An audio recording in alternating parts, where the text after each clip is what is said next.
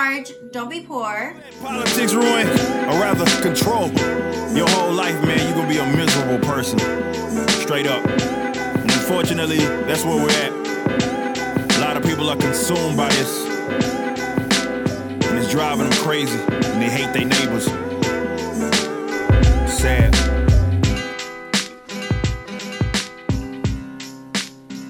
Well, what's up, everybody? Welcome back to the Underground for episode 114. Dude, doing this live is a little more difficult than it used to be. Yeah, right? Jeez. All right. Well, sorry. Start everybody. It from the top. We'll do it live. All right. We're doing it live. Crap. Yeah, we are live. Well, what's up, everybody? Welcome back to the Underground.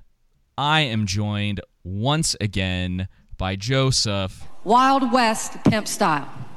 And my name's David Sexual Tyrannosaurus. And this is the show where every week we try to remind you politics ruins everything. Give me the meat and give it to me raw. Joseph, how are you doing? Man, I'm doing well. By the way, I cannot hear anything you're playing. I forgot to add that. Just to let you know, but I'm doing well, just tired. Been a long weekend and a long day, but that's okay. That's a good thing, not a bad thing. Good weekend. Watched a good show last night. House of the Dragon that we're going to get to. Got to see The Last of Us trailer. Got to watch 10 minutes of Andor. You actually completed it. And give it to me raw. Okay. I just wanted to make sure you could hear that. Oh, yeah. I'll give it to you. All right. But yeah, so not that bad of a weekend. What about yourself? I slept a lot. Editing, sleeping, trying to deal with the comment section on YouTube videos. Some of which was good, some of which is bad.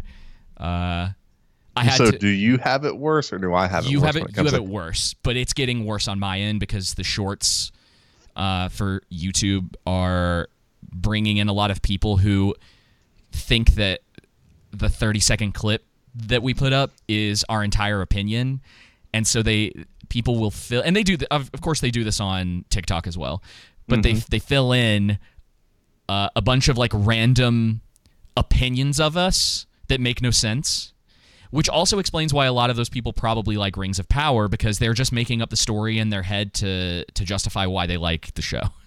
Yeah. A lot of assumptions going on. Holy smokes! I've seen. Yeah. I was trying. Let me. Now that you've got me on this, I feel the need to read a couple of these.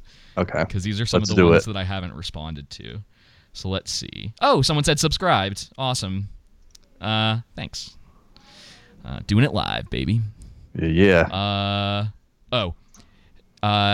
It works in the show because, in all caps, that's literally how it happens in the lore. No explanation. Which is probably not true, because the show sincerely obliterates about 90% of the lore. So they're not even sticking to it. Well, they name drop Mithril, and Mithril's in the books. I'm like, yeah, but that's not the origin of it. This is a good one for Psychopath Galadriel. Wrong. That's the comment. It's so great. These people don't even know they're helping us too when they make those comments with the algorithm. I know. If you comment on the video, the view counts go up. Like it's pretty simple. I've never completely understood that. I have my light off on my camera today because my eyes have been bugging me recently. So that's why it looks a little darker. So we can't see your pretty eyes. Also, Zach's is in the troll room. What's up, dude? Hope you're doing well. Yeah, man. Sorry that I came into your stream about 10 minutes before you ended. I've been working nights, so I don't get a lot of time to watch people's stuff. Yeah, he's the one that convinced me to do those clips, those shorts on just scenes from like Rings of Power and from House of the Dragon, because he's doing so well on his with Band of Brothers. So yes, and they're a lot easier to do than having to do the audio from our podcast. Scan through it. Yeah, scan through. Make sure everything sounds right.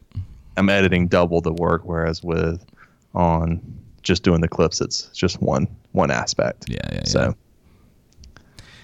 All right. Well, Joseph, so for those who end up listening to this in podcast form or they catch it live or any other way that they manage to do this, why don't you run everyone through the value for value system, and we'll get started with the show. Yeah, absolutely. So we talk a lot about value for value, and I guess to kind of really have an episode to where we, you know, talk about it more in depth than we have in the past.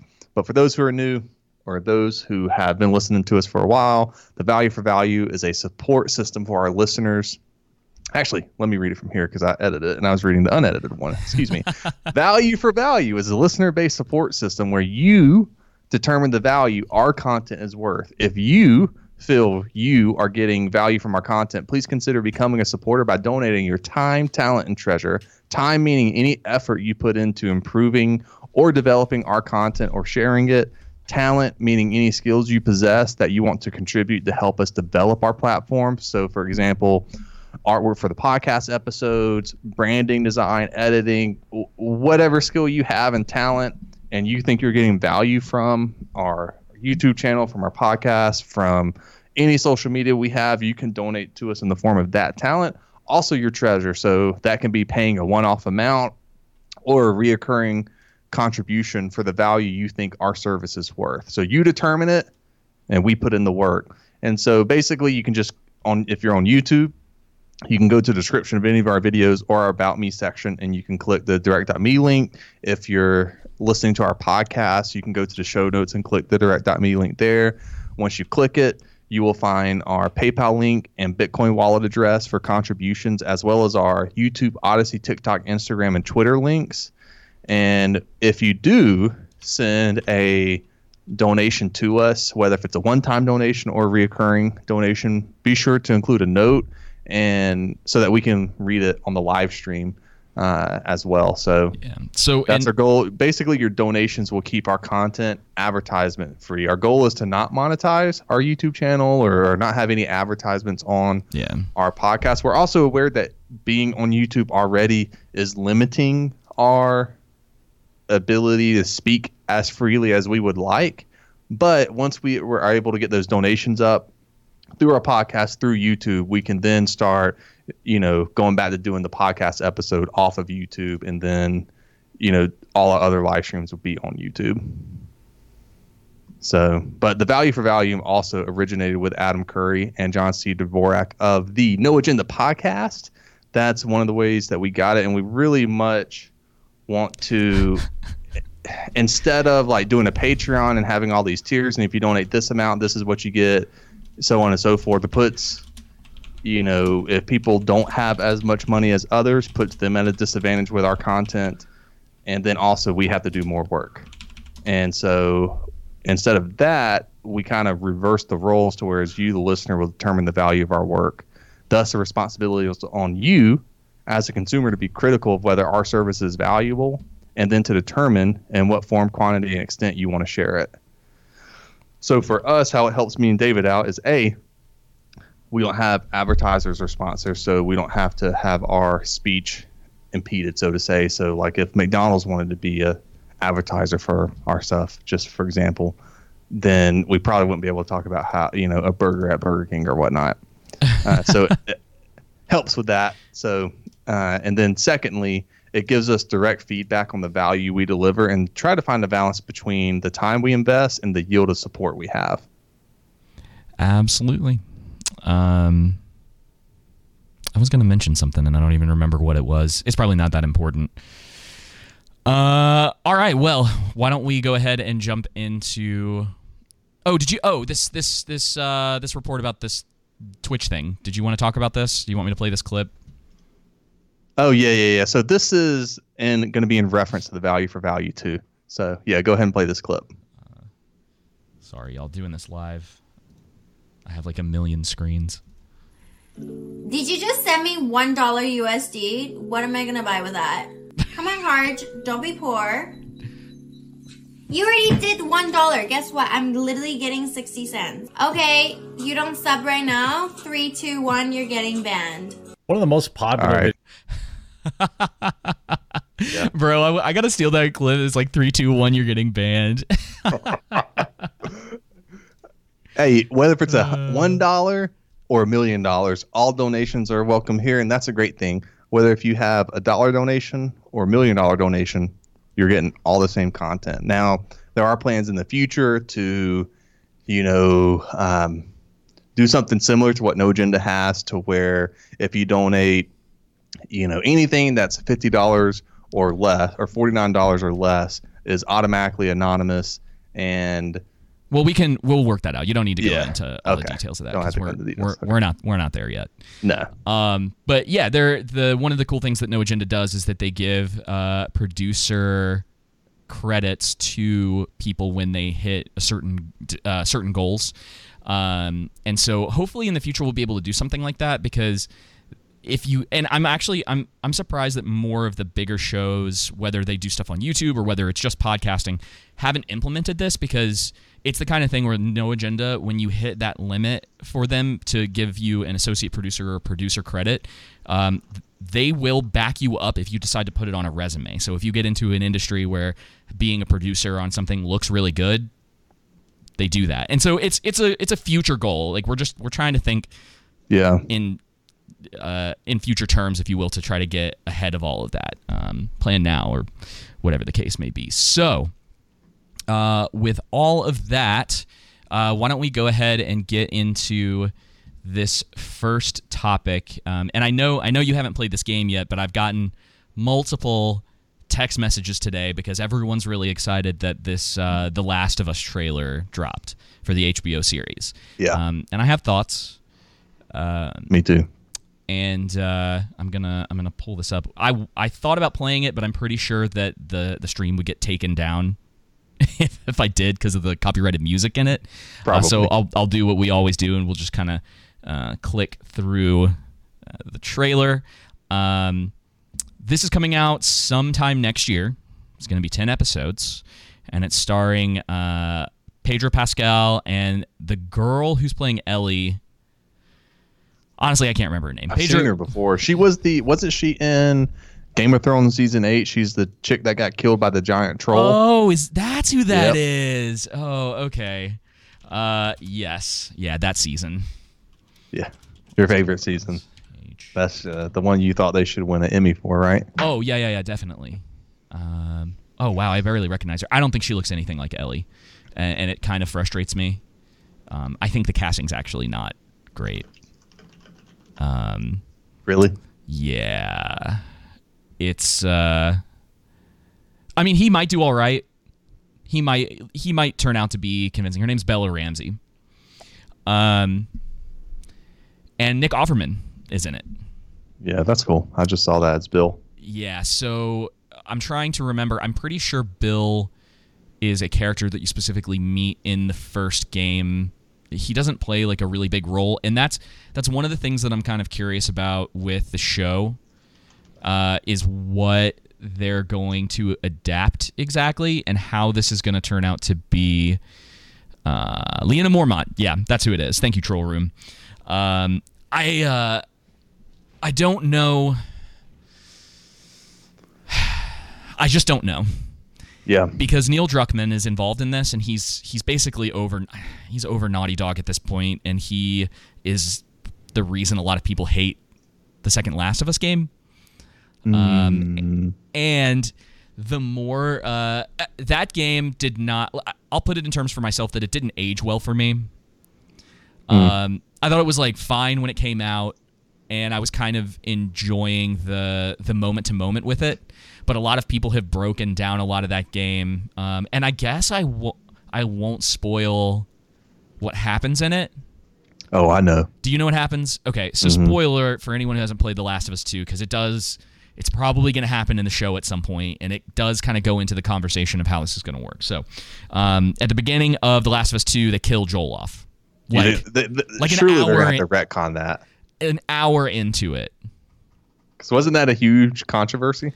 It was, and still is. And it's not as much that they did it. A lot of people would tell you that it's the way that they went about doing it. Yeah. And that there was really no build up. It happens so quickly, and when you consider the character of Joel, like who he is, they weren't thinking about how to make it happen naturally. Because Joel, like, so the one of the biggest problems is that he runs into this girl. He saves her for some reason. Her name's Abby. She's like the second character that you play for about half of the game, and it's one of the reasons why that game's like, it's pretty long, probably too long. They can save on paying Pedro. Sorry, yeah, that's a good point, Zach.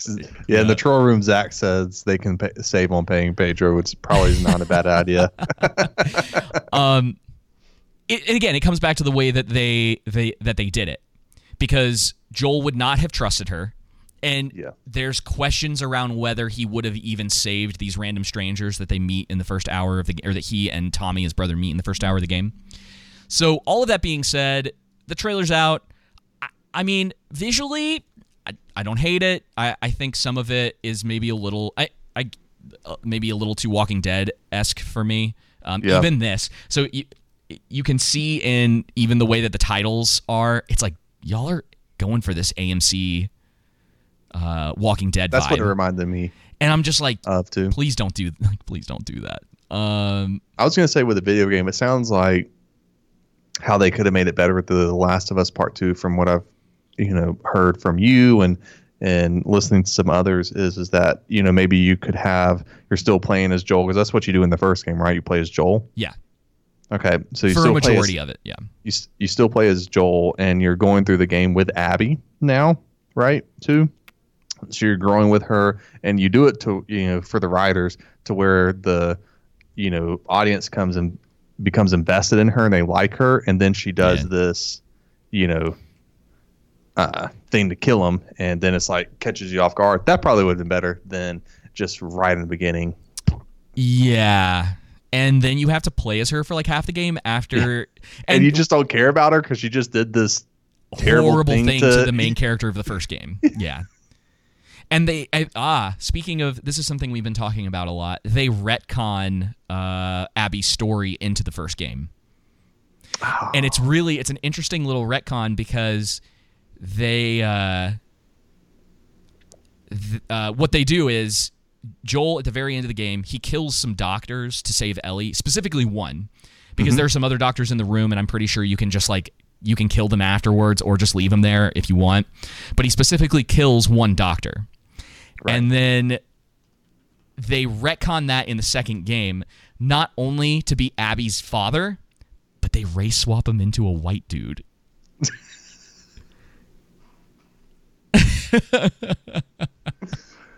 I'm telling you, man, these shows, and so it's really funny, because I'm pretty sure the guy in the original game, he was either black or Indian or something like that.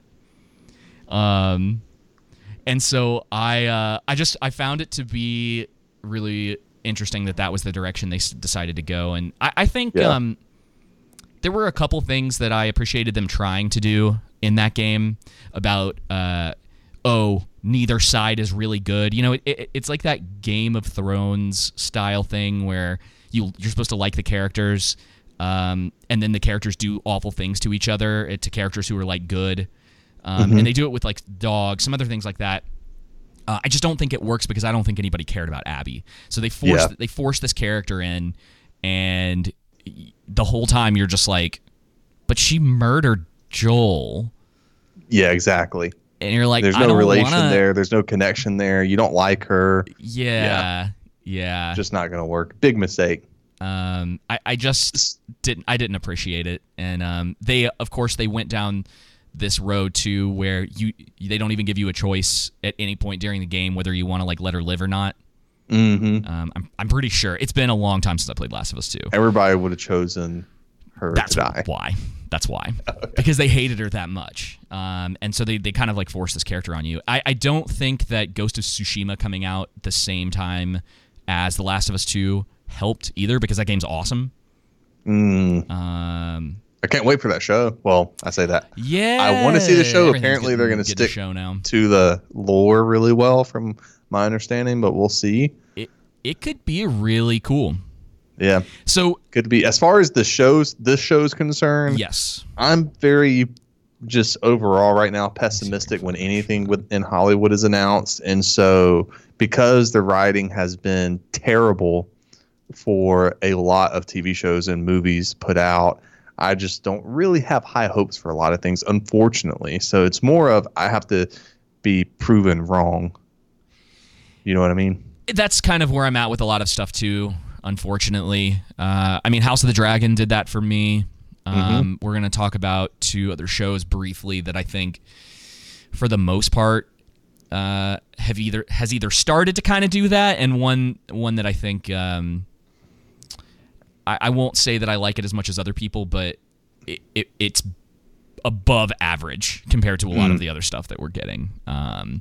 So yeah, I don't know. I mean, there's some imagery in here that's reminiscent of the games, which of course that's what they're always doing. Yeah. And so and Druckmann is supposed to be pretty involved, which may turn out to be a bad thing, because the guy's he thinks he's an auteur. So he's one of these guys that had success with the original Last of Us. Got a big head. Yeah, a lot of people don't like that we're not Snyder fans. I know. Yeah. I'm like, I just don't understand why y'all are. You can have Justice League. Y'all can have his 4-hour unedited. Gosh, I couldn't even get through that movie. I was like, nope. Yeah, not doing it. I was trying to find the shot. So there's a shot of them. I'm gonna turn the volume off for this and see if I can find it. In the rain, or they're in the rain, and it's here it is. It's these towers. This is actually, some would be reminiscent for people who've played the first games, because you go up in these towers in the games, cool. And I'm pretty sure you have to like cross over.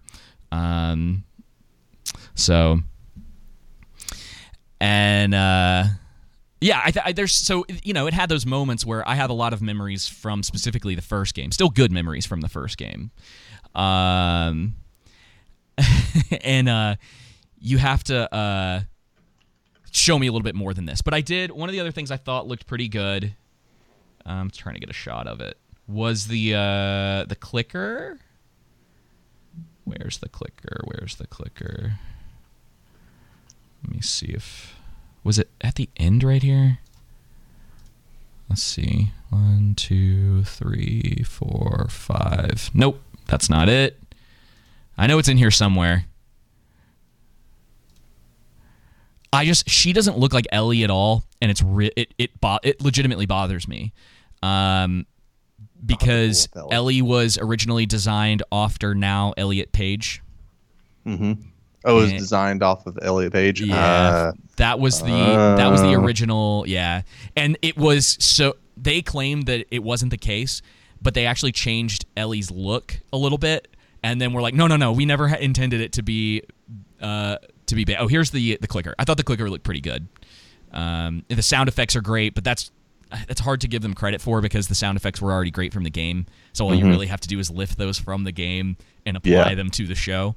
So that's nice. At least I'm curious to see how faithful of an adaptation they're going to do. That's how I act when I don't get enough sleep. So we'll see. We'll see. I'm not going to...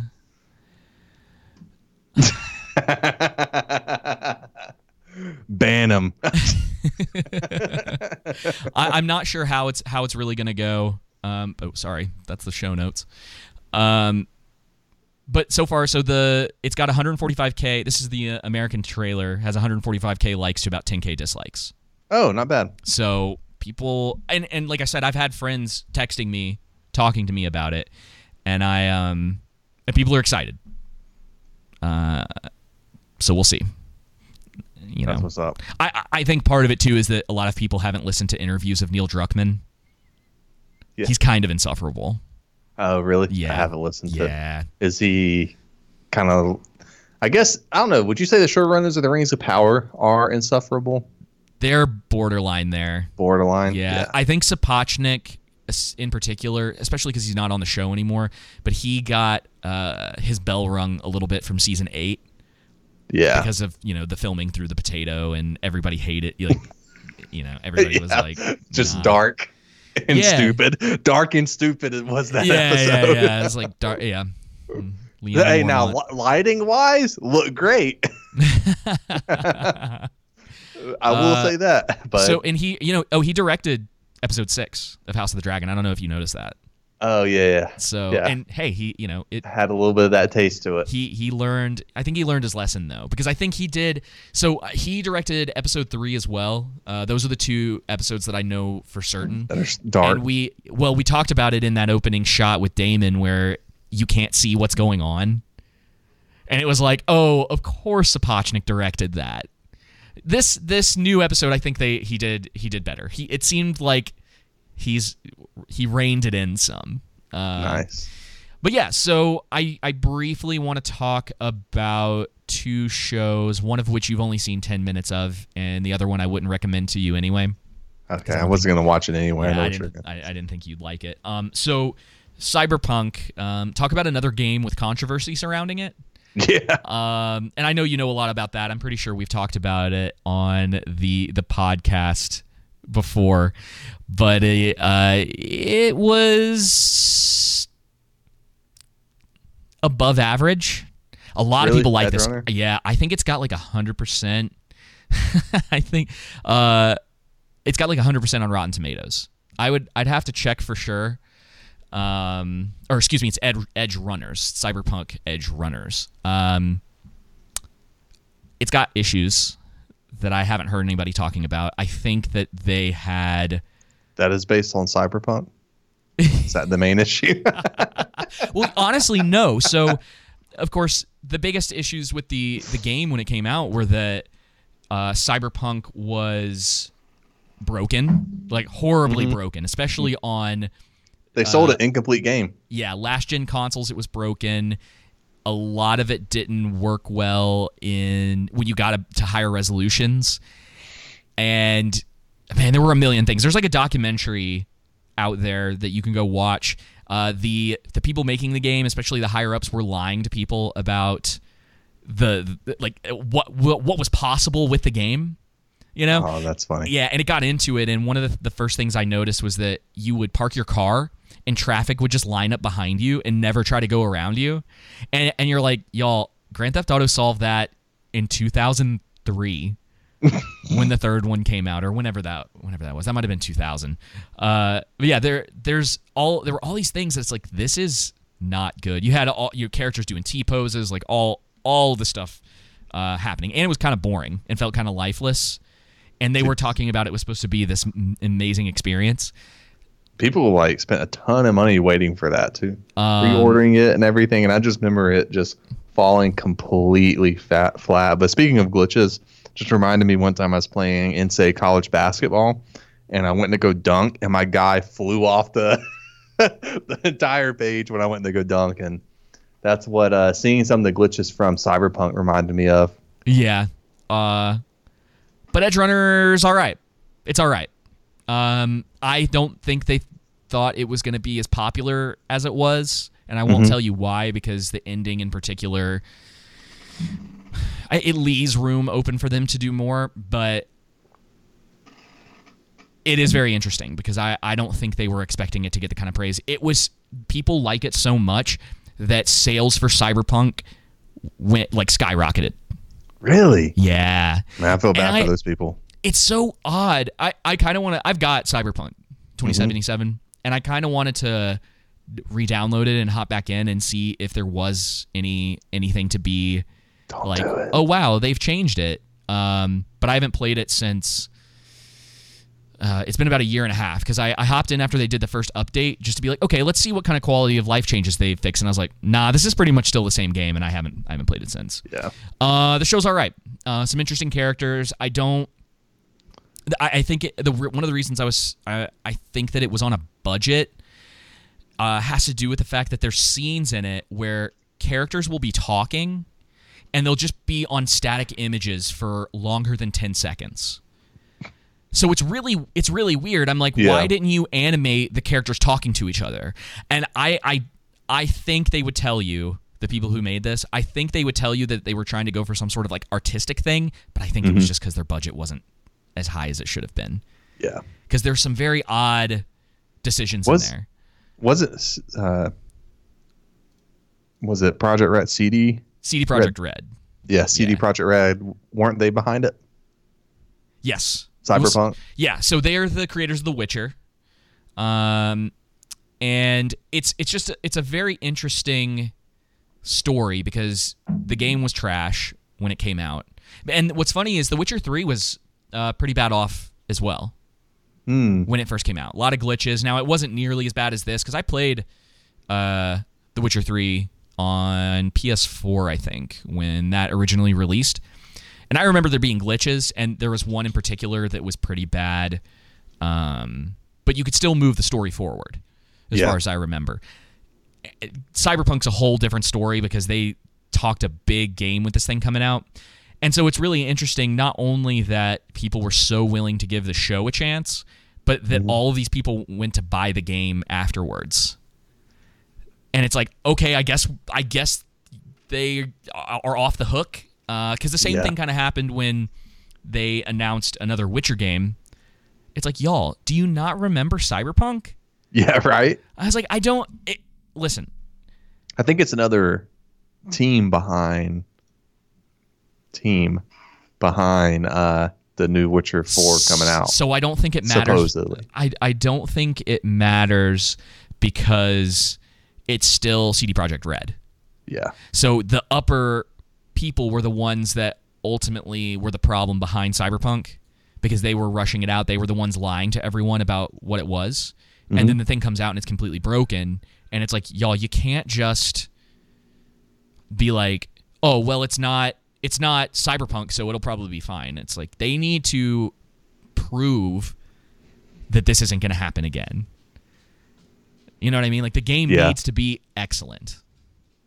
So anyway, if you're into like cyberpunky anime style stuff and you don't mind that it's just off in some places, like it was so distracting these few times that the characters would be talking and it just...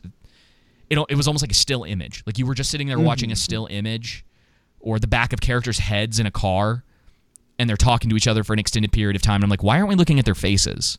Why are we not getting low the animation? And that's what I think. I think there was some low budget stuff going on. The other thing, before we get into House of the Dragon, you've only watched 10 minutes of this and I've watched all 3 episodes. And so we'll save like a major discussion of the show so far. Maybe around like episode 6. We can do like a halfway point because I'm pretty sure it's supposed to be 12 episodes. Andor released this week, and it's like a Star Wars thing that I don't totally hate. I don't love it. Mm-hmm. The third episode's pretty good, and it kind of surprised me that there was something that just I didn't find to be completely. Just clown. Trash. Yeah. Yeah. You know, just especially goofy. With it being Disney and how bad the writing has been since. It's I mean, honestly, serious. You could say Disney with Star Wars, there's probably only 2 products from them that I would... Films, right? That I would give them a pass for. I thought Rogue One was great. I thought it was good, I should say. You'll probably like this then. Mandalorian, I've never watched it, but I've heard people who have really liked it. That I respect their opinion on. I don't like the Mandalorian. You don't like the Mandalorian? No. Well, it's not Boba Fett bad. But the first season, he is the definition of plot armor. He literally wears plot armor everywhere he goes. Well, and there's some other stuff about it too that. They did the whole Baby Yoda thing. Oh, yeah. And I think people liked Baby Yoda so much that they decided to just constantly make it that. When he was supposed to be this, gunslinging bounty hunter who, wasn't showing mercy to anyone. And they basically turned him into like a midwife. That's funny. People are going to get mad about that. But I think I've talked to Tyler about that show, and we've talked about Star Wars a couple times. I have issues with Star Wars across the board, because it's kind of all over the place lore wise, and there's all of this stuff, including cartoons that you have to watch and possibly even books, to keep up with what's going on in certain circumstances. Yep. That's how I feel with Marvel now as well. Yeah. Or that's what I think with Marvel now. It's like, now you have to keep up with all these shows. It's not just, beforehand it was 3 movies a year, right, that you had to watch. And then maybe one show. Yeah, roughly. And now it's, well, you got to watch all 10 shows and 15 movies that come out every year. And it's like, guys, it's not that important to me. Exactly. It's like, oh, here we've gotten, what, almost 5 TV series and how many movies this year? Well, yeah. I guess over the last 2 years, it all feels like too many in 1 year. Because Eternals was last year, and Shang-Chi, I think, was last year, too. That movie's still haunting me, Eternals. Oh, man. And they're making a second one, dude. I don't know why, dude. I don't understand. Who approved that, dude? That's what I want to know. Didn't it bomb? It didn't make its money back, right? I thought it didn't. I thought it didn't, too. I don't know who decided that, but terrible mistake. But I'm definitely going to now have to hate watch it. Yeah, I guess we're going to have to do a second viewing of that one. Man, I MCG liked Love and Thunder. It's funny, I saw one of his videos, and I was like, oh, I feel bad because last week after we finished recording, I was like on there talking to everybody, and I was like, yeah, Love and Thunder sucks. No, I mean, that's okay. It's a good, why do you like this movie? Where are you seeing it from? What perspective do you have? Yeah, and then he really likes comic books, and I think that's where he's getting some of his like value from. Is that there's references and things from those in there, but there's just a lot of no one was trying in that movie. Mm-hmm. And that's the thing is, so with Andor in particular, and then we can move on. Mm-hmm. I think the first 2 episodes are far too slow. I think you could have taken them and cut a bunch out and made them 1 episode and had this 2-episode arc. But the 3rd episode, they do enough build up in the first 2 in the same way that now this is not as good as House of the Dragon. Let me just say that. But they do enough build up between the first 2 episodes with characters, and the characters actually have character, for a lack of a better way of putting it. Hey, they're not just one. They're not just one. Disney is leveling up here. Yeah, and that's what I think. It's partially shock from me that there are characters that I find interesting, and it's in also a Star Wars movie or show. Yeah, and it's also really interesting because it's coming from an Andor show, from a character who isn't that old as far as the series is concerned. And isn't it a prequel to Rogue One? Yeah, sort. Yeah. It's as far as I'm aware, it's supposed to be about like it's a prequel story for Andor, who is in Rogue One, but it's also a story about the creation of the Alliance or the Rebel Alliance, and it's kind of cool and it's kind of mature and it's only got a couple goofy things in it. Some of that Star Wars goof is still there. People still can't aim for the most part, and it's still frustrating. I know that's one of those things that it's time for Star Wars to kind of like move forward from the nobody knows how to aim their blasters thing. Yeah, because it always it devalues the threats in the show for me. No stakes or tensions because you know what's going to happen. Yeah, Andor's character is really interesting because he's not a Mary Sue. He's not perfect. He actually makes a ton of mistakes, and he's kind of an idiot and a douchebag. Are you telling me that his pride and arrogance, it's a part of his character, his flaws, work out to harm him instead of to benefit him, David? Yes. Yeah. Holy ravioli. Now, of course, he's got plot armor because we all, if you haven't seen Rogue One, we know what happens to him in Rogue One. So he's obviously going to make it through the whole series. But they do a good job of like, so specifically in the 3rd episode, there's an item that is very valuable to him. Mm-hmm. And he doesn't use logic and puts his life, Is it Mithril? No, it's not. No, it's not as important as Mithril, Joseph. But he puts his life in danger to get this thing, and it kind of shows without it having to actually happen that way. It shows without actually having to like kill a character off or whatever that he's he's not very smart. He's incredibly selfish in the things that he's doing. And I imagine that's going to come back into play later on in the show. Mm-hmm. Really the only criticisms that I have of the show is, one, the first two episodes are semi-unnecessary, and there's I think they're done with it. I think they're done with it after these first three episodes. But there's a flashback sequence of him as a kid, and mm-hmm. it's mostly useless. It really doesn't add a whole lot to the story. And there's also a scene in the very beginning, and you might have gotten this far, because I think it happens within the first 10 minutes. Okay. So he's on this planet, and he goes for reasons, and I'll keep stuff mostly spoiler-free for this. And he goes to this place because he's looking for something, and yep. he leaves, and these two guys hold him up in an alley, and they're essentially like the security guards for the planet mm-hmm. that he's on. And one of the guys, he headbutts, I'm pretty sure, from behind and murders him from a headbutt. And I was just kind of like, ugh. Hey, man, isn't that how the commercial dude died? The guy who was always trying to sell like the putty and everything. Mays? Yeah. I thought, he got I think he knocked his head on an airplane, just a simple knock and from turbulence, and then something died. So, hey, that's how to justify it. Sure. But, dude, we're talking about immediate death. Like, he gets hit in the head. So, however he hits, however he hits him, the guy falls to the ground. And I don't know if the implication is supposed to be that he died when he hit his head on the ground, because they kind of talk about that later on. Mm-hmm. But it's such a surprise when it happens. So they get in a scuffle. And Andor gets the gun from the other guy. And then the guy, like, flips his friend over. And the dude's just dead. And his eyes are, like, wide open, you know?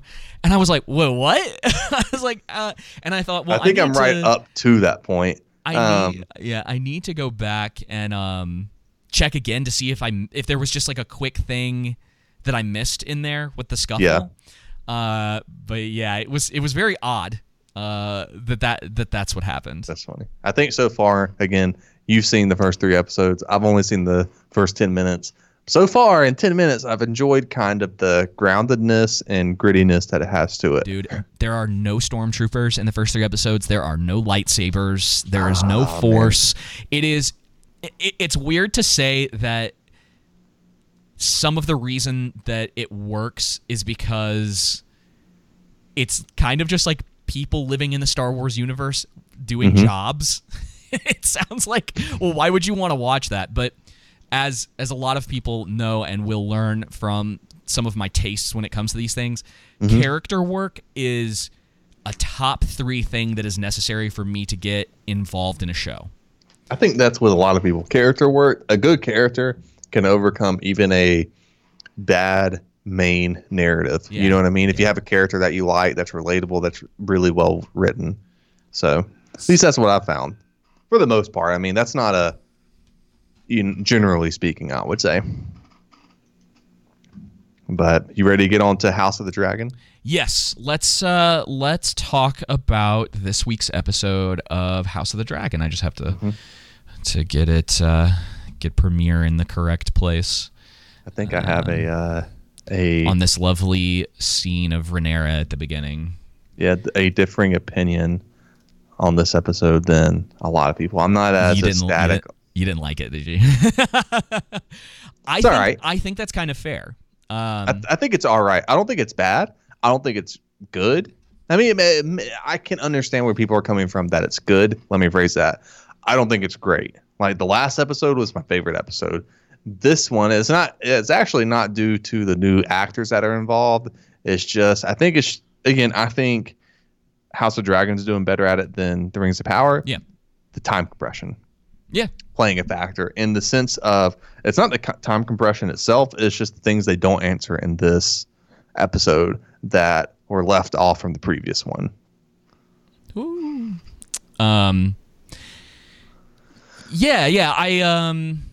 I think I mean, they've also leaned really hard into the feminism aspect in this episode. Yeah, it's definitely more so than previously. And it's really funny because it's Laris. No, not Laris. sorry, it's those L names that always get me. Her husband, Laenor, who gives that speech, and he's like, I assume that they're trying to make his character out to be dumber than he is.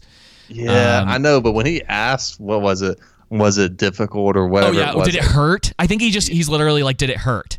And I was just like, guys, come on. Now I chuckled. Yeah, so I chuckled because I think the idea, and they build it up in this episode, I think the idea that they're showing is that she has not changed, like, at all. She's the same character. This is 10 years after episode 5, and Rhaenyra hasn't changed almost at all. The only thing that you could say is that she's more bitter than she was before. Yeah, there are little changes. I see her as and again, it's not a one-for-one comparison, but more of like the female Damon, because she wants that kind of carefree, he does libertine, he does what he wants type attitude, and she also wants to be responsible and do her duty to the crown because of her father. So she's kind of like a mix of both. Yeah, she is his opposite, and or kind of like they are the same, but their roles and the way that it's worked out for them, as we've seen in this episode, is different. I think that's a really good point. Yeah, because she always wanted those things, but to be fair, she chose it. Yep. And we know that because she had the opportunity with Kristen Cole to leave. He gave her the chance, and she basically was like, "Well, I have a job to do now." Yeah. And this is what she decided for herself, and so it's why I think the. And someone disagreed with us in the comments last week, but for the video when I put it out. But she, the show's feminist quote unquote agenda doesn't make a lot of sense because a lot of the women in the show are just as awful and selfish as the men are. Which I think is a good play. I do too. It's the reason.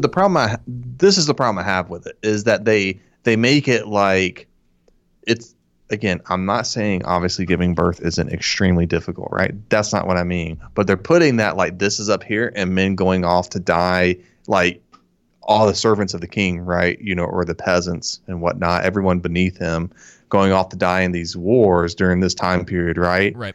That well, it's that like this is somehow above that, and it's like, guys, no, well, it's difficult for women in a way during this time period than it is for men, and really the only one who kind of gets to do what they want to is the king. Yeah, he gets to hang out and make his not necessarily in this show. That is true to an extent, but he is bound by the duty to the realm and stuff, so he doesn't have absolute control in that manner, but just more so than other people do on the spectrum, right? Mm-hmm. And so, but in the time period they're referring to, the medieval time frame, again, it's not saying that women didn't have hardships, but also saying that these different men who went off to battle and would get speared and, you know, sliced with a sword and everything. I imagine that's probably brutal. Difficult. It's brutal. And that's the thing, is that they set up how brutal combat is in this. Yes. And you could, so I guess my argument for some of that and why it's so weird that you have Sapochnik in particular, but we'll just say the showrunners because it's a little easier, and I'm sure the other guy whose name I don't even know. Is it? I'm sure he said some stuff too. But it's really funny because us knowing that as the audience, that the violence and everything that's surrounding the show is a problem for characters. So Viserys, for instance, is trying to keep the peace, and we see that a lot in this episode as well, where he really wants everything to continue because it's what's best for the realm. And it's really funny because it seems like Rhaenyra and Alicent, and we can talk about, because it's not as simple as like. Rhaenyra and Alicent are just out for blood, but their decision making and their arrogance in these situations is what's going to lead to the death of. And now I haven't read any of the source material, but let's just say it's probably going to lead to the death of a lot of people that they care about. Yeah, and potentially their own demise as well, whether that's death or what's to come. Because that's Game of Thrones. Yeah, I enjoyed that this scene opened up with my chair. You know, she's given birth, and then Allison's like right away, bring the baby to me. She could have easily have gone to her, but it's a clear power move. It's She's a power move. Mm-hmm. And trying to establish dominance, and you know, oh man, just worked really well, especially from, you know, we get that characterization of Alicent in the last episode has now turned and realized what's going on and how she needs to behave and act, and then up to right here to where she's being a jerk, you know, and trying to play the game and establish her own power and you know, claim to the throne. Yeah, it works so well because they set this up. So what's so cool about her character in this episode is that Otto's words literally rang through to her for the next 10 years. Yeah. And you can see the way that it's developed. What misses me is that she just automatically, I didn't say this last time, I've been more so stewing on the last episode this week, and I was talking to Tyler actually earlier about this. I think he said it before I even got a chance to say it, but I don't really understand how they bridge the gap that Alicent was lied to by Rhaenyra. Now, I somewhat brought up in the last episode review, but Alicent was lied to Rhaenyra about, not with Damon, but in a sense, in a way, more by omission with Kristen Cole. But I just don't understand how you go from that to thinking, okay, well, now she's going to kill all my children, even with Otto's that's conversation with her. No. I think you're missing. I think you're missing the point is that it is about the succession and the claim to the throne. Gotcha. So Otto is essentially telling her in the last episode, you're alone now. You can't... Rhaenyra's children... And I think he's saying that not because he knows that it's 100% going to happen, but it's, we talked about this in the last episode. Otto understands how things work in this society. Right. And if Rhaenyra has any thought of threat when she takes the throne, as in, so it's... any possibility she's going to try and take it out. Yes. And not to mention that Otto's whole reasoning behind doing that, one, is because he cares about his daughter, but again, this is Game of Thrones. People are vying for position of power all the time, and there's almost... you're in an incredible position if you're essentially the grandfather of the king. Yeah. And so it makes a lot of sense that they would do that, and it works well enough that because it establishes, I think, the potential for, you could call it foreshadowing's probably not the right word, but you can see how they get from A to B essentially. Yeah. So, Alicent, you're not going to have anybody else. The man that you married, he's not going to live forever. In fact, one of the things I've been surprised about is that Viserys has made it this long.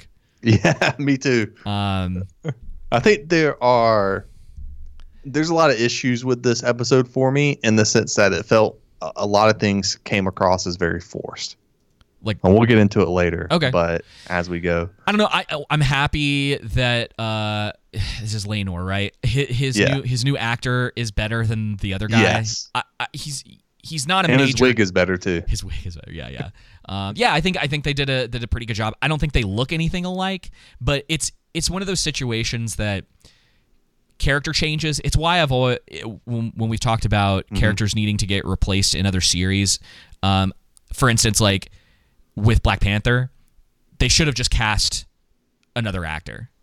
Or, you know, when they've talked about Star Wars, they should have just cast a new actor. Now, that's a totally different thing because we're in a different timeline with all the Star Wars stuff, in my opinion, about all of that. But it would have been fine for them to just continue the story where they left off and be like, "Hey, look, we have to cast new people to play these characters. We don't have a choice in order to tell the stories we want to." And I think as long as you do it well, most people are going to be fine with that. Yeah, which as long as it's written well, people will agree to it. So yeah, and again, another thing that they're constantly doing in the show that I like is they're setting up little things about the characters. So even Rhaenyra, for instance, she's going through this entire situation and she's been bleeding the whole time. And pushing through to it. And it's very much a callback to the first episode with her mother going through the labor and how she didn't want to do it. And now at this point, we end up after this, you know, finding out that she has this is her third child. Yes. And so she's very much with the last episode too, episode 5 or 4, to where she, you know, promised Viserys to fulfill her duties as, you know, the heir, which is what she's trying to do, but she just says, I want to do it with Laenor. Yes, and we've been asking this question because it was something that we found out before the show was going to air, but there was going to be a question of father, who the father was of certain characters in the show. And I'm mixed on this. Yeah. In the sense that I think it's fine that the way that they changed it, instead of there being a question about it, they're just like, oh no, we're just characterizing her, making it painfully obvious. Yeah. It works. It's not the strongest moment for me. And that might be the best way to put it. I was just sort of like, oh, so we're not even going to beat around the bush about... We're not going to make it a question of who the father of the three children is. Yeah, you would have think she could have easily have found someone from, you know...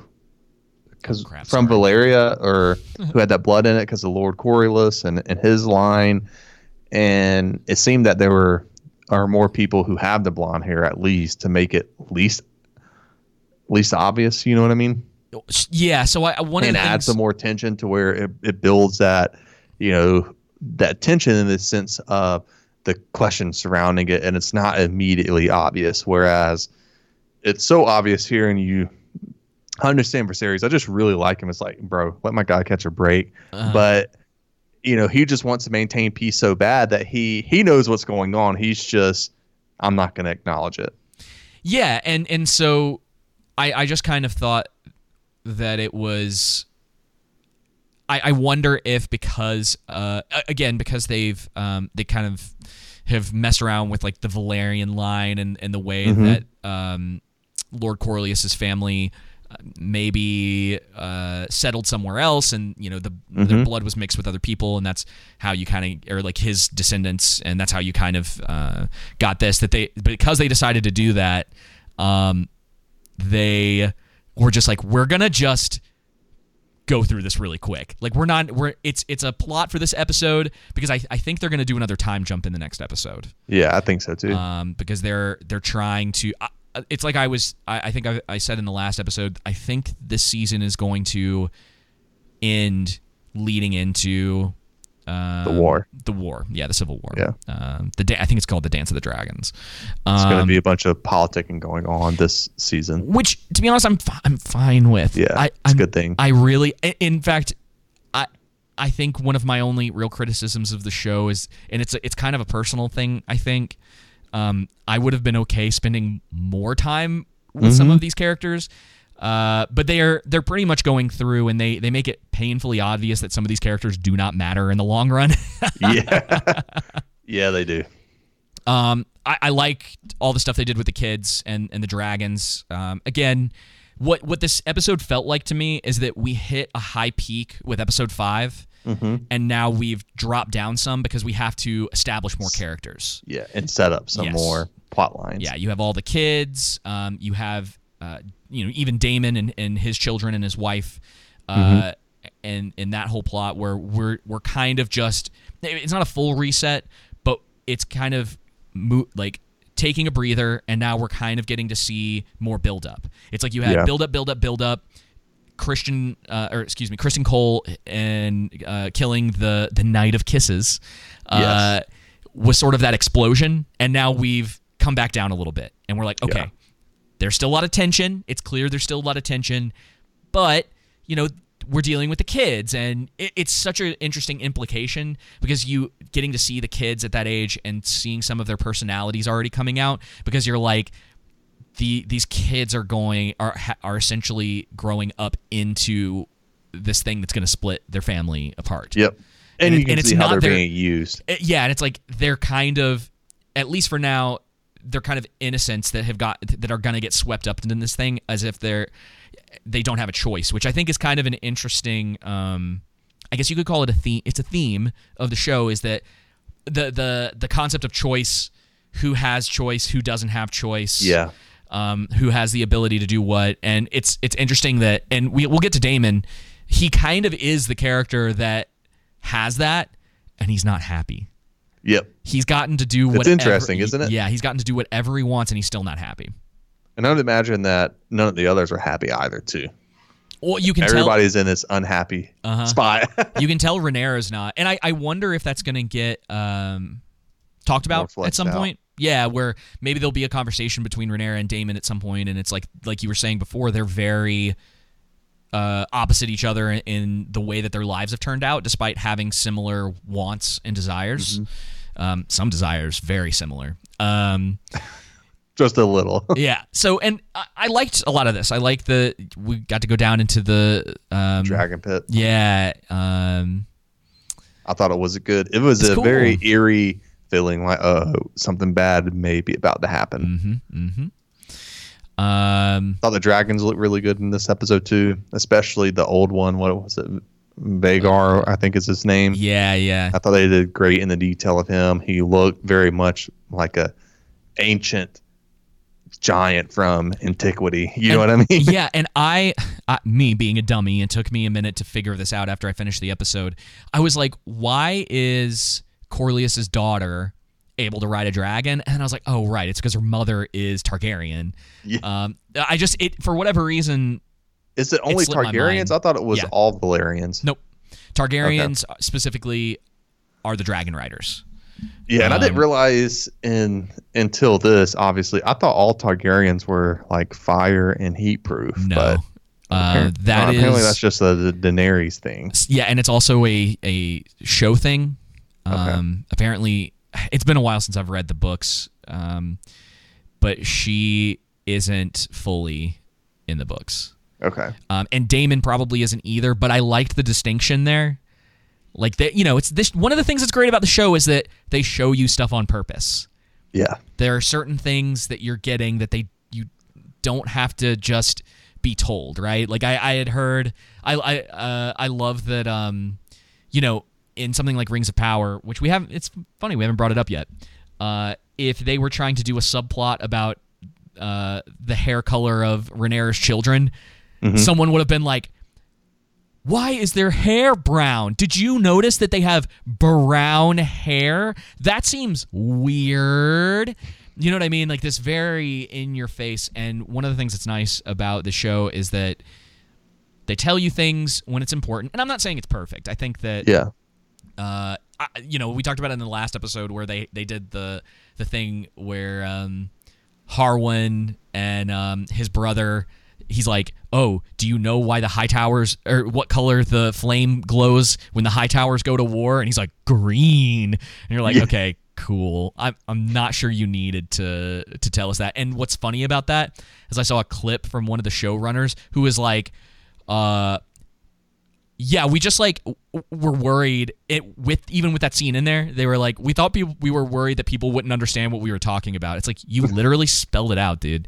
And that's been the problem with some of the showrunners after the show things. They used to do that in the old show, and it's like, y'all need to cut this out because I don't watch them to stop talking about it. Yeah, I don't watch them anymore because I'm like, I kind of feel like you're ruining the show for me anytime I listen to either of you talk about this, or anytime they come out with an article to, how like Alicent would have been a Trump supporter. And it's just like, oh yeah. Now, to be fair to, cause I did hear this. Gary mentioned this. He said that the actress, she was told to play it like that, and she said no. Oh, good for her. Good smart on her decision. Because it's dumb. Because you're like, what does that mean? Why do we need it in Game of Thrones? We don't need it in anything. That's just clearly personal bias coming into creating a show. And I think go ahead. I was gonna say people are well within their right to make those claims, mm-hmm. but you gotta back it up if you're gonna say it. You can't just say it because you're trying to win points with a certain group of people, because Alicent can come off cold sometimes, or they, it's like this weird thing I've seen where people are talking about how Alicent is like awful, and they use certain words to describe her, and I'm kind of like, are y'all paying attention to anyone else in this show? They're all kind of like that, and she, at least she's the queen. Her son does have the most accurate claim to the throne, despite kind of not now with what the king decreed before Oh, he married her. It won't matter though. Yeah. And we saw, because this was set up too, remember? Because when they went down to the when Damon took her down into the city, yeah, and they watched the show or whatever, and it turns out that a lot of people clearly weren't interested in having her as a ruler. Yeah. And now when you have her having 3 illegitimate children, Alicent's claim for, I think it's Aegon, right? That's her older son. Mm-hmm. I think you're right. It's getting stronger and stronger as time has gone on. Yeah. So you probably could have said that back when Rhaenyra was still, relatively innocent. She didn't have 3 children from, the captain of the Gold Cloaks. Now it's like... I also think they're trying to cast Rhaenyra in this episode as more sympathetic. Did it work from her point of view? I think there was at least a little bit of that, especially with how it opened up, having to carry her child to the queen immediately right after giving birth. I think a lot of women are going to be able to relate to that, being like, that's cruel from the queen to do that, even though it's a power play from the queen's perspective. And so that's casting Rhaenyra in that light. And then you have the commander sticking up for, his children regarding Kristen Cole. And I think the Kristen Cole plotline is the worst plotline in this show. Really? I do. Why? It just doesn't work for me. I mean, the guy has sex with her one time, and all of a sudden, that we're shown. Yeah, that were shown. I mean... You have to... Honestly, I think it's a fair assumption that was probably going on for a while between the two of them. Man, I don't know. I would say this. I'm assuming he's probably in the context of this show, has probably had his share of women prior to her, right? I mean, he's an honorable guy. I'm not sitting here saying he's just gone around and done it with whoever. I imagine he's fallen for a woman before then. So it's like, he has sex with her one time, and then the next episode is like, let's run off the Essos. And then she's like, no, and he holds it in bitterness for 10 years. It doesn't compute with me. I think that, maybe some more context there. It would make more sense. Again, well, maybe we'll get some of that, but I wouldn't, because the show's really portrays him as someone who's very innocent at the beginning. He's very naive. He and Alicent are very naive characters at the beginning of the show. Like, you might be right, but there's a couple things. I don't think he's that naive though, because he's in battle. He's pretty naive. That doesn't mean anything. In one aspect, yes, and in another aspect, no, I would say. And it doesn't add up for me that he would just immediately go, even if you want to say, okay, he fell completely head over heels for Rhaenyra, which I think someone in our comment section had brought up a good point, and they said it wasn't really that he loved Rhaenyra, but that he wanted to retain his honor. That was his main priority, was retaining his honor. And by doing so, it definitely plays into it. But yeah, you got to remember, he was with her a lot. They established all of this. That's true. They spent a lot of time together. He was probably one of the closest people to her. Mm-hmm. So it goes beyond just the encounter that they have in, what was that, episode 3? Yeah. He clearly knew he wasn't supposed to do something. Mm-hmm. He did take it more seriously than she did. And I think some of it comes down to the fact that he basically realized, like, oh, I'm just your whore.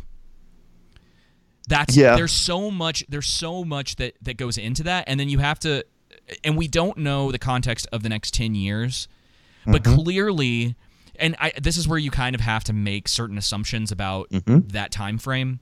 Clearly, some things had to have happened over the 10 years that that bitterness continued to grow, whether that was Alicent's influence, and now that he's kind of taken up as her protector, that there's things that are going on. But that's the thing, is that the show is kind of just showing you, hey, like, he is very bitter about the situation, no matter what whether his reasoning is good or not. I don't necessarily think that his particular reasoning has to be perfect or make a lot of sense logically for him to be in that place. Well, here's the main reason why I think that the major kind of plot hole with him is that the last episode, he kills freaking Knight of Kisses and then punches Laenor, like, and just remains in his position that we're assuming is because Alicent protected him somehow. But you would have thought with a commander... She's the queen. Yeah, but with the commander protecting, you know, his children. Right. The princess could have equally as much sway, and he got kicked off out of his post. You would have thought that at least something would have happened. It just doesn't make sense because he punched Laenor. At least that the Night of the Kisses thing, killing him in front of everyone. Okay, well maybe something happened that we didn't see. Okay, no big deal. But punching Laenor, we see that may not necessarily, because there was so much chaos. Like there's reasonable enough arguments for why it worked out. So the queen needed him around. She got him off the hook. I think that's a completely reason. She's like, I just don't see that happening, because then why wouldn't the princess be able to do that? Okay, but think about who Harwin is to Rhaenyra in this episode, and all of the stuff that happens. Like if she had tried to do that, and that incident with him, one of the reasons that he probably had to leave has a lot to do with the children. So you're talking about an escalation of things that is much more damaging to Rhaenyra and her children in the long run, because ultimately they, at the end of the episode, they have to leave too. So it's all of these consequences. At least answered. And they should have at least answered it. That's the thing, is we may still get it. But it just doesn't add up to me. I don't agree with you. I see where you're coming from. I understand. I just think that there should at least been something in this episode for that connective tissue from the last episode regarding that, because that's a big jump. You just need your handheld. I'm sorry to tell you. I really do. I really do right now. Someone come and hold my hand through this, because it doesn't make sense that, what's he called the prince now, I guess. So he, at the time, he was the prince to be, I don't know, forget the technical term for it. Laenor. He's like the king's consulate or whatnot at that time. He's the first son of Corleus. But the thing is that even if that, I think there's a decent enough argument to say that they needed Kisses out of the way. Right? So that kind of, I don't think that because of what the families needed to happen. And again, maybe we'll actually get reference to this later on, but because of what they needed to happen, Kristen Cole getting off is it's plausible, right? Maybe it is not the tightest writing that we've ever seen in the show. Okay. But it's plausible. And it also makes sense that because Alicent is the queen, there's literally like one person who in the kingdom who has more power than she does. One. Yeah. So let me ask you the hierarchy. Yeah. Are you saying this because of watching Rings of Power? No, it doesn't have anything. No, it doesn't have anything to do with Rings. Well, here's my other problem with the show.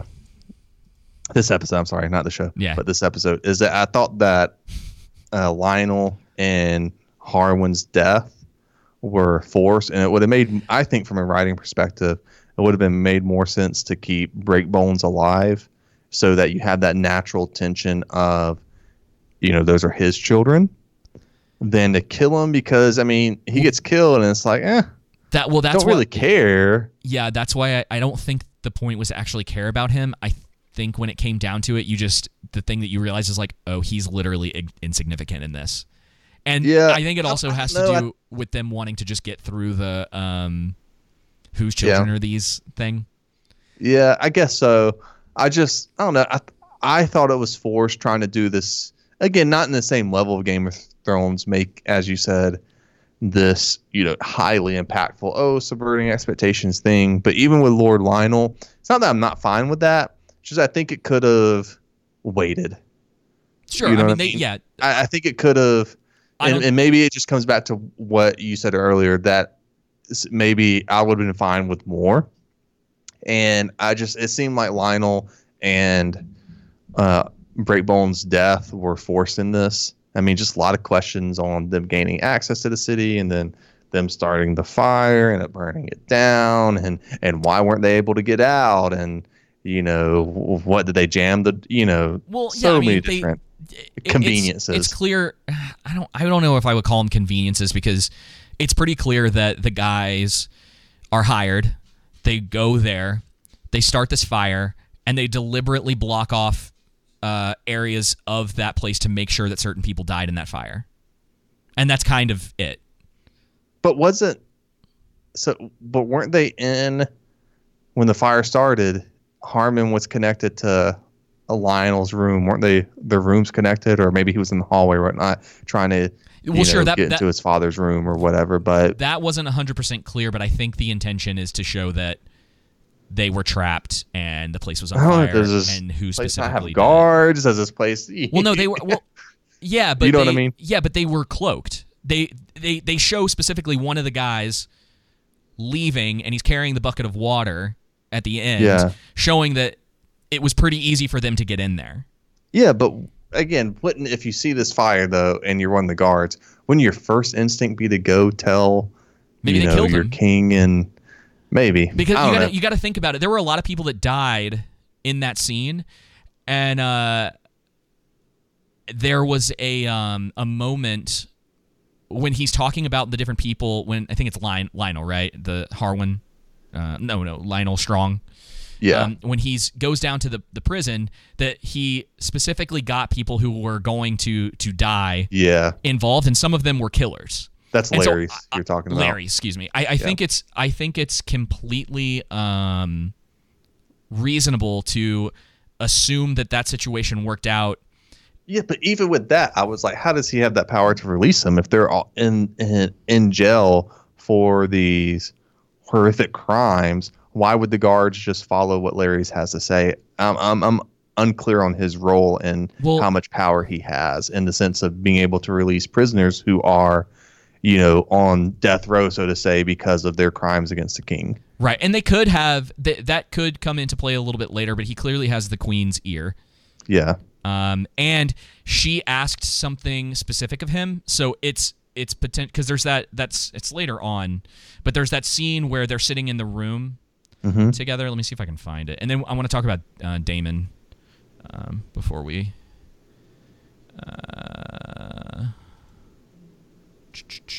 Let's see. So, says, she wants Otto back because she wants someone partial to her. Right, and so. What we have established, and again, you gotta remember what they're trying to do, and whether they're accomplishing that for you is totally for you to make up. Yeah, make up your mind. The idea is that his character specifically has ways of going about getting certain things done. Whether people owe him favors, whether you know, he's just good with his words with certain people. Whatever the case may be, he holds some sort of sway, because you got to remember, his father's the hand of the king. Yeah. And to Zach's point, Zach said, I think they may have already been in Harrenhal, and that was Larry's castle. So if not, he'd know how to get them in. I did think about that too. Yeah, he is one of the sons. Yeah. So there's which I knew that part. There. It was just kind of like some things there that I was like, there's some things missing. It's not totally implausible. It just seemed a little bit too fast and contrived to me, or convenient, maybe would be a better way to say it. Yeah. Yeah. Exactly. The first time Mom and Dad have disagreed on something. Oh, we disagree on stuff all the time. I know we do. But on the live stream, at least. But yeah, no, I do like Larry's character though, and I enjoy the kind of he picks up on something the queen says, and we get that later scene with Alicent to where she's essentially saying that's not what I meant, and then he says, "Well, now you owe me a favor," and and yeah, that's all part of, because they're still you gotta remember they're still building characters out in this season, and again it's not that that's bad. But I do think it's whether it worked for you or not, and that's totally fine. because I think there's some weaknesses in it as well. I mean, I do think that they're rushing the show a little bit more. And like I said before, I would have liked to spend more time with it, but it's not so detrimental to me that it's going to bug me in the long run. Yeah, I agree.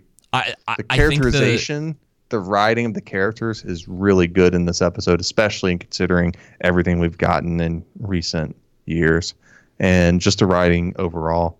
I especially love Damon, especially the comments we get of like, Damon hardly ever says anything. How do you know this? And it's, you know, my point is, guys, do you not understand body language and how much that can communicate with no words at all? We talked about it in Arcane too. Yeah. Zach says they establish how strong Brinkbones is, only to have him be unable to open a door. And I think that's kind of a fair criticism. It would have been they are definitely brushing over certain details that would have been nice. Like, it's like, well, why couldn't he open the door? Maybe, and again, you could say, all right, well, when he was in the room, the fire was already pretty high. I mean, he gets engulfed by that, and then the beams fall on top of him. Mm-hmm. So it could be that you could just be like, oh, well, it was smoke inhalation. So it's like you're not going to be at your strongest when that's happening. Yeah. But again, certain details that get overlooked in a show that has been as strong as it has for me. Mm-hmm. I'm like, okay.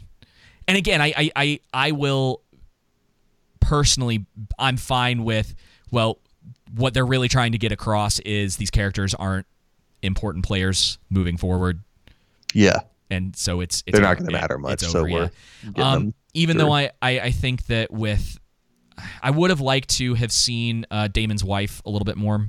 Mm-hmm. Because you can tell that Damon really does like her and care about her, because she has some of that free and care, you know, I say careless, but that free spirit that he has, and willing to travel the world and go about, but then at the same time, you know, when it comes to Pentos, that's right, correct, that she doesn't necessarily want to settle down there, but where their home is or where she wants them to be. Yeah, she's homesick. She wants to go back to see all of them. And I think that's it's cool, and I would have liked to see more of her, but I appreciate the tragedy of the situation because, again, it's Game of Thrones. And they really, I hope that they kind of move past the, what would you say, the pregnancy themes. Yeah, getting a lot of them. They're getting a little heavy-handed with some of that, and it's just kind of like, all right, we get it, guys. Yeah. We've had 4 characters now. I think they really got the pregnancy theme across in the very first episode. I think that's the strongest it's been. But I do like, and unfortunately, I cannot remember Damon's wife's name in this. I can't either. I was gonna check because I think I have it pulled up. Let's see if it's You can tell that Damon very much likes, I like her, you know, he's very libertine as you put him before, and it has the ability to at least have more freedom in his choices than others in this world, even if it's not complete freedom. That's never what we mean. I think that's how people understand it. Nomi is apparently her name. Thank you. And so I enjoy the fact that he very much likes his wife, but he's still not happy in his life. And I don't know too if how much does he enjoy being a father. Yeah, it's that free-spirited thing where he kind of got everything that he wanted, but now he's got children and a wife, and he's sort of miserable. And it's like she says, he never leaves. They're at least trying to establish, I think, that he's stuck in the past, because she mentions how he sits in the library and reads books about like old Targaryens, I think, and the dragons. Yeah, and so he sort of like Laenor is kind of itching for that adventure again. There's a lot, and despite this, I would agree with you. I think this episode is a bit weaker, but I like a lot of the little details about characters, and then characters who are reflections of each other, and I think you get to see a lot of that in this. And then, what did you think? So she's pregnant, Nomi, and she. Well, hang on. I guess we're not quite there. We'll skip through some of this because because I think we've talked about most of these characters quite a bit. Okay, so she's pregnant, and she's going through a similar situation to Varys' wife in the first episode. Mm-hmm. But the outcome is quote-unquote different. Yeah. Now, I wasn't sure what they were going to do with this, but they did mention, or she mentions earlier in the episode, that she's like, I want to die like a dragon rider.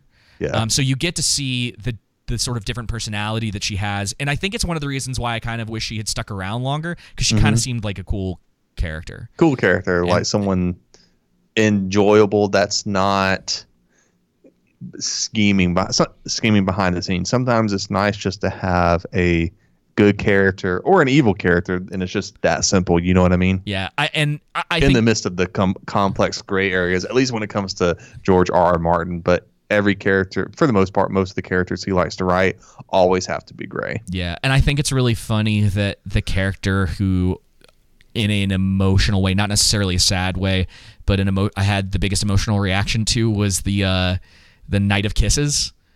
Because that was so brutal. And everyone else, it's been like, oh man, that sucks. But it hasn't quite hit. And yeah, that was brutal. What Kristen Cole did to him. I mean, bashed his face in. I'm curious to see what's going to happen on a second watch through, because I'm going to wait till the whole thing is out and then watch through the whole thing again to see if there's stuff that I missed or stuff that's like, oh man, there's a little more impact there. But we don't spend a lot of time with her. Yeah. And I don't think they're trying to play this up as, so for instance, like with the Rings of Power, I don't think they're trying to play this death up the same way they did with Goofy and Captain Elf. Yeah, the goofy guy from Arondir's friend. Mm-hmm. It's tragic for sure. I also thought her dragon looked pretty good in this. Yeah. There was a couple. He's moments, the oldest dragon too. If I remember correctly. He's definitely the biggest. I don't know. I don't. That's stuff that I'm not. I'm just gonna. We'll leave it to someone else to let us know. Yeah, if I'm wrong, correct me, but I thought Vhagar is his name. I thought Vhagar, they had said, was supposed to be the oldest and, you know, one of the strongest or largest, I should say, dragon. Maybe not strongest, but largest. And you can imply largest can, you know, generally speaking, mean strongest. But I enjoy the fact of Damon coming out to check on her, and then he meets right when, you know, comes to her right when, you know, the fire comes out. Yeah, there's that shot. And, I guess you can assume that they took the baby from her. So she it's interesting because no. I think she.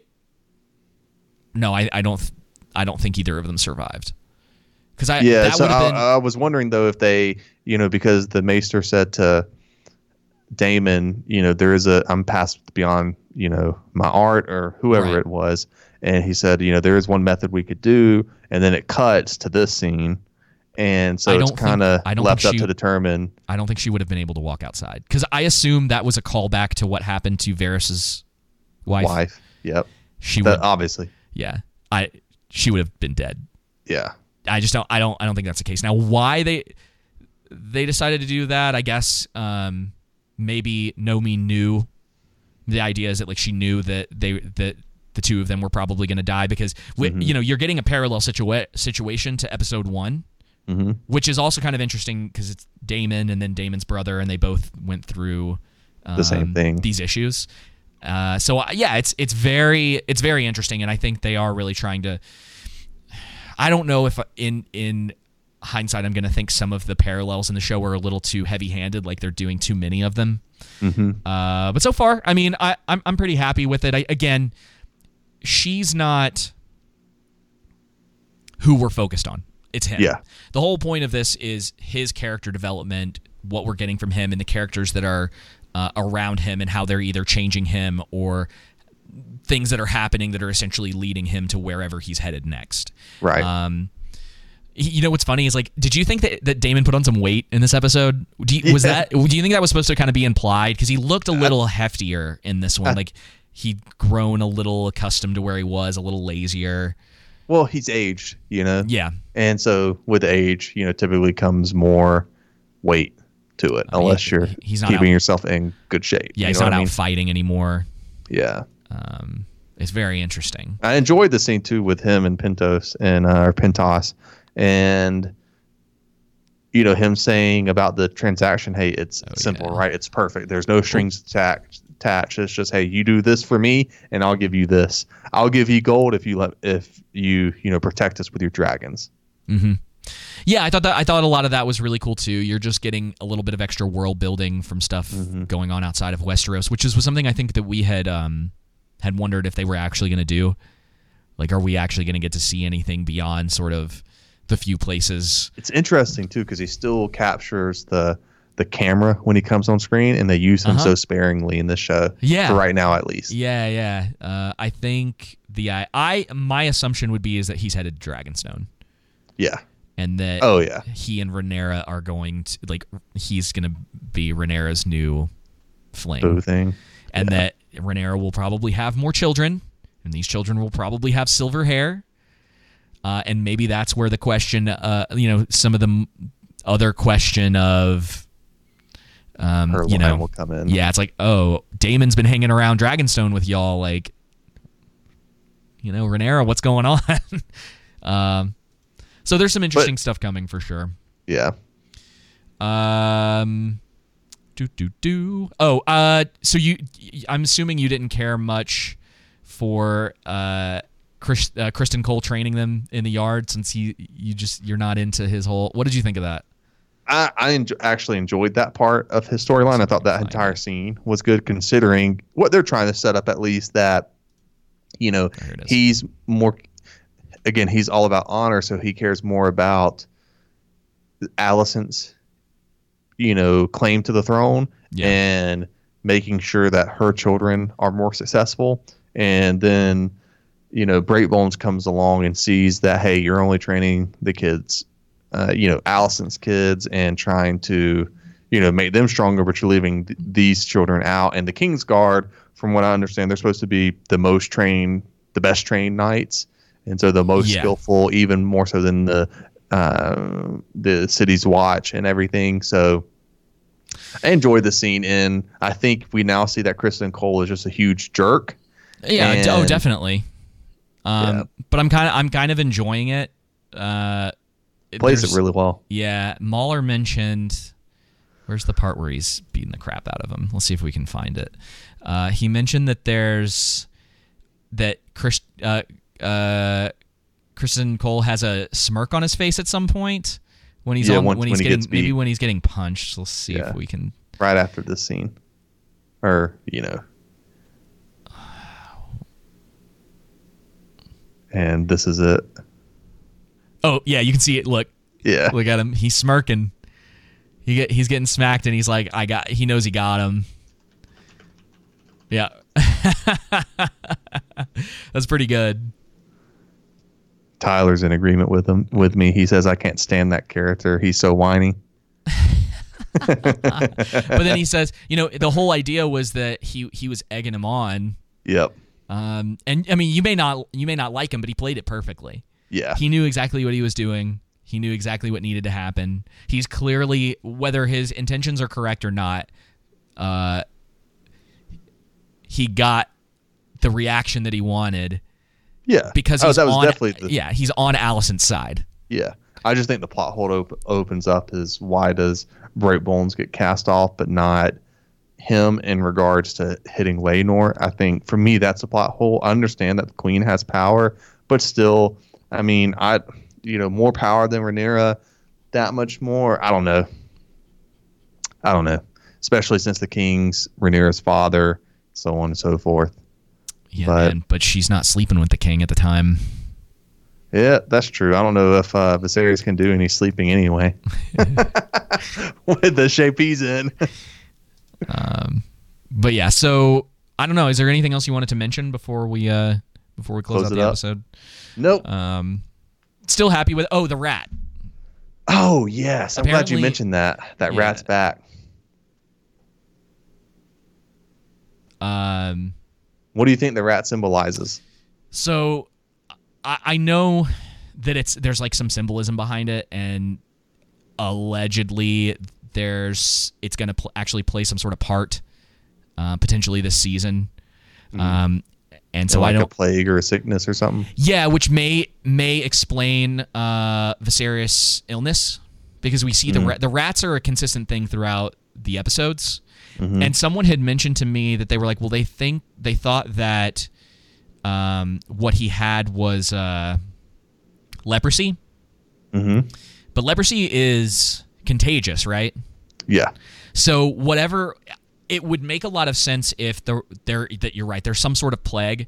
And so, because I imagine one of the things that's going to be happening in sort of the downfall of a lot of these people is going to be outside influence as well as inside stuff. So obviously you're having the civil war, but it wouldn't surprise me if you're correct and that there's some sort of disease that starts spreading throughout the city, and it's been the rats showing up over and over again is just an indication. Because before, right, they were there but not prominent, and now this one's like running through his chamber. Yeah, it's like in a prominent place. Yep. Rather than like, oh, the blood was on the floor in the previous one. And of course they're probably doing some foreshadowing, and they're doing some thematic type stuff with them.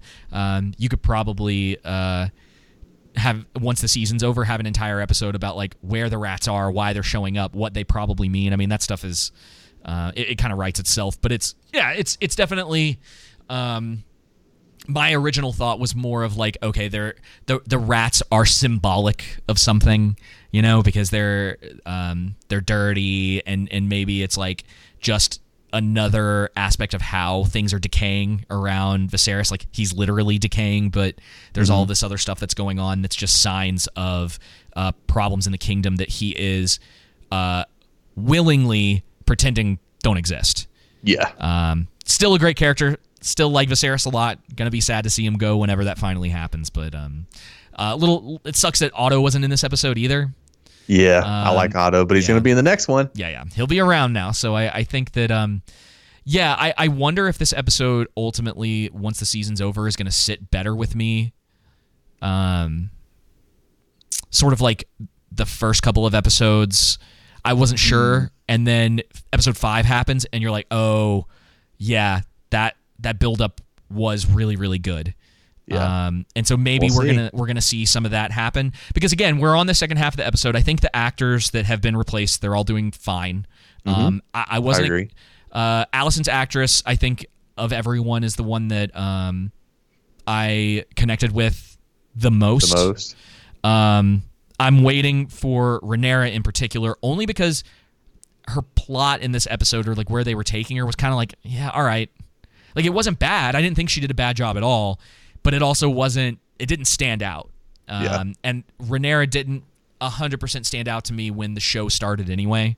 Yeah. And it wasn't until the like 3, 4, and 5 that Rhaenyra really started being a lot more interesting.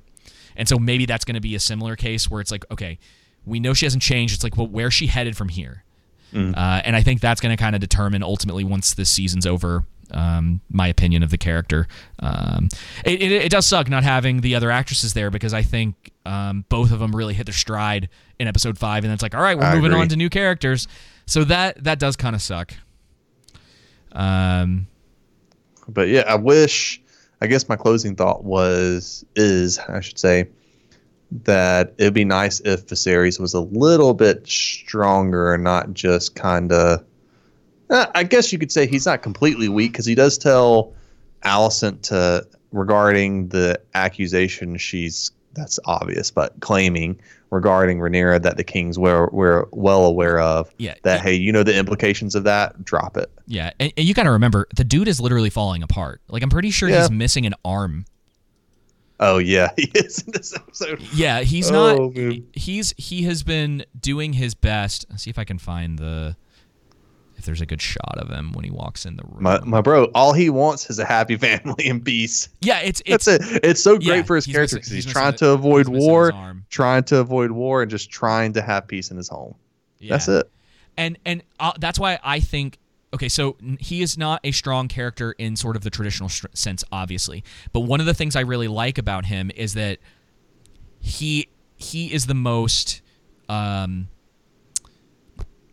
to earth. anti-war. Yeah, he's very reasonable. He understands the consequences of what a lot of these characters want. Yeah. So when Rhaenyra says, "Well, let my son marry your daughter," right? Mm-hmm. Alicent, and this is one of those moments where I think they did a really good job of showing Alicent's pride and some of her arrogance in the situation. Now, to a degree, it's not fair because you and I know where it's headed. Yeah. And in a way, Viserys, he doesn't know for sure, but he knows that what is best for the kingdom is to maintain peace. Yeah. At whatever cost. Yes. And so that is what he's been trying to do. He doesn't want... It was like in the previous episode when he talks about what he'd be remembered for. What he wants to be remembered for is continuing that reign of peace, it would seem. Mm-hmm. And he's intelligent in that way. The problem is that he's physically weak. He's disabled pretty much at this point. He's been sick for years, and he has a wife and a daughter who are kind of out for blood. Yeah. And they don't spell that out in this episode, but you can really get that Alicent is terrified, and the reason she's acting this way is because she at this point believes that when Rhaenyra takes power, she's going to murder her and her children. And it's also a self-fulfilling prophecy because Alicent perceives that and believes that she's making all these choices to bring that fulfillment to her.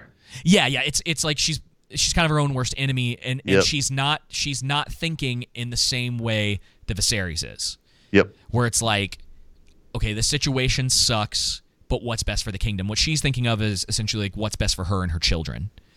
And she's not looking really ahead to all of that because she thinks that she has that rightful claim, and she's already like convinced, whether it's true or not, that at this point Rhaenyra would go that far.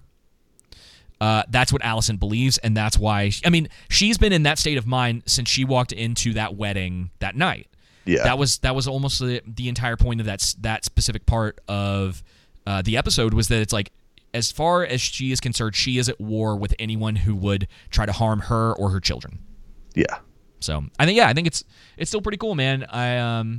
Not the strongest episode, but like I said, I wonder if over time that's going to change. Yeah. We'll see. All right. Well, that is going to be the end of episode 114 of The Underground. If you're hanging out in the live stream, Joseph, I don't know if you're going to stick around or not, but I'll probably keep it up if anybody wants to talk for a few minutes like I did last week. But we are going to stop recording here. And so, Joseph, did you have anything else you wanted to say before we go? No, that is it. Y'all have a good week, and we'll see you this Saturday for a Rings of Power review. Yes. We only have 3 more episodes, right? Yes. That won't be live, but we put the reviews for Rings of Power out every Saturday at 5 p.m. That's when they get uploaded. And then next week with House of the Dragon again. Yes. So thank you guys so much, and until next time, take it easy. Politics ruins everything. Being patient with them, I try to. But you got room temperature IQ. Expecting a lecture from these idiot guys who got opinions not worth us what's under my shoe. Y'all tripping on truth when we call it out. Cause y'all people as goofy as I'll get out. If y'all with them and not with you, I'd sit out. Cause every rapper's on the list now, mad at a pitch count. Flowing heaters like my soul's beat up. No people focus on hoaxes and the shows he book. And I'm hoping to open doors and I got foes and such. But I know that I'll be opposing to the goal. I must start attacking. Ain't lacking, my brain's lashed in. Same way that I game is the same way up the back end. All the pain that I bring up is like the bane to the Batman. I'm back cracking. Whack trends claiming they rap fans and backtracking. Give a crap about the what's his face. Only thing you out rapping is a sandwich at Subway. And y'all just so happen to welcome beef on my lunch plate. And you are a disaster and this can only go one way. And you're steady flashing guns in your music vids. And I know you do it for the fun, but what you doing is abusing every rule. Of course you can use it quick. You're showing the world you don't know what you are doing, kid. Why would you waste your time when you can be so much more, so much more, so much more? Why would you go in blind when you can be so much more, so much more?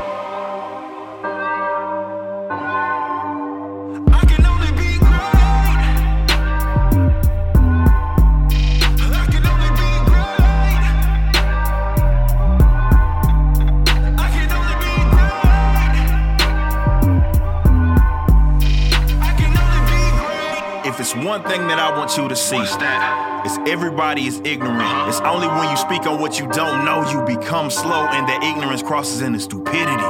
Yet I'm still spending my energy debating enemies that tend to be idiots, really inept politically, that don't have the depth or wit of me. Oh well, it'll be co-chance in hell, so riddle me this.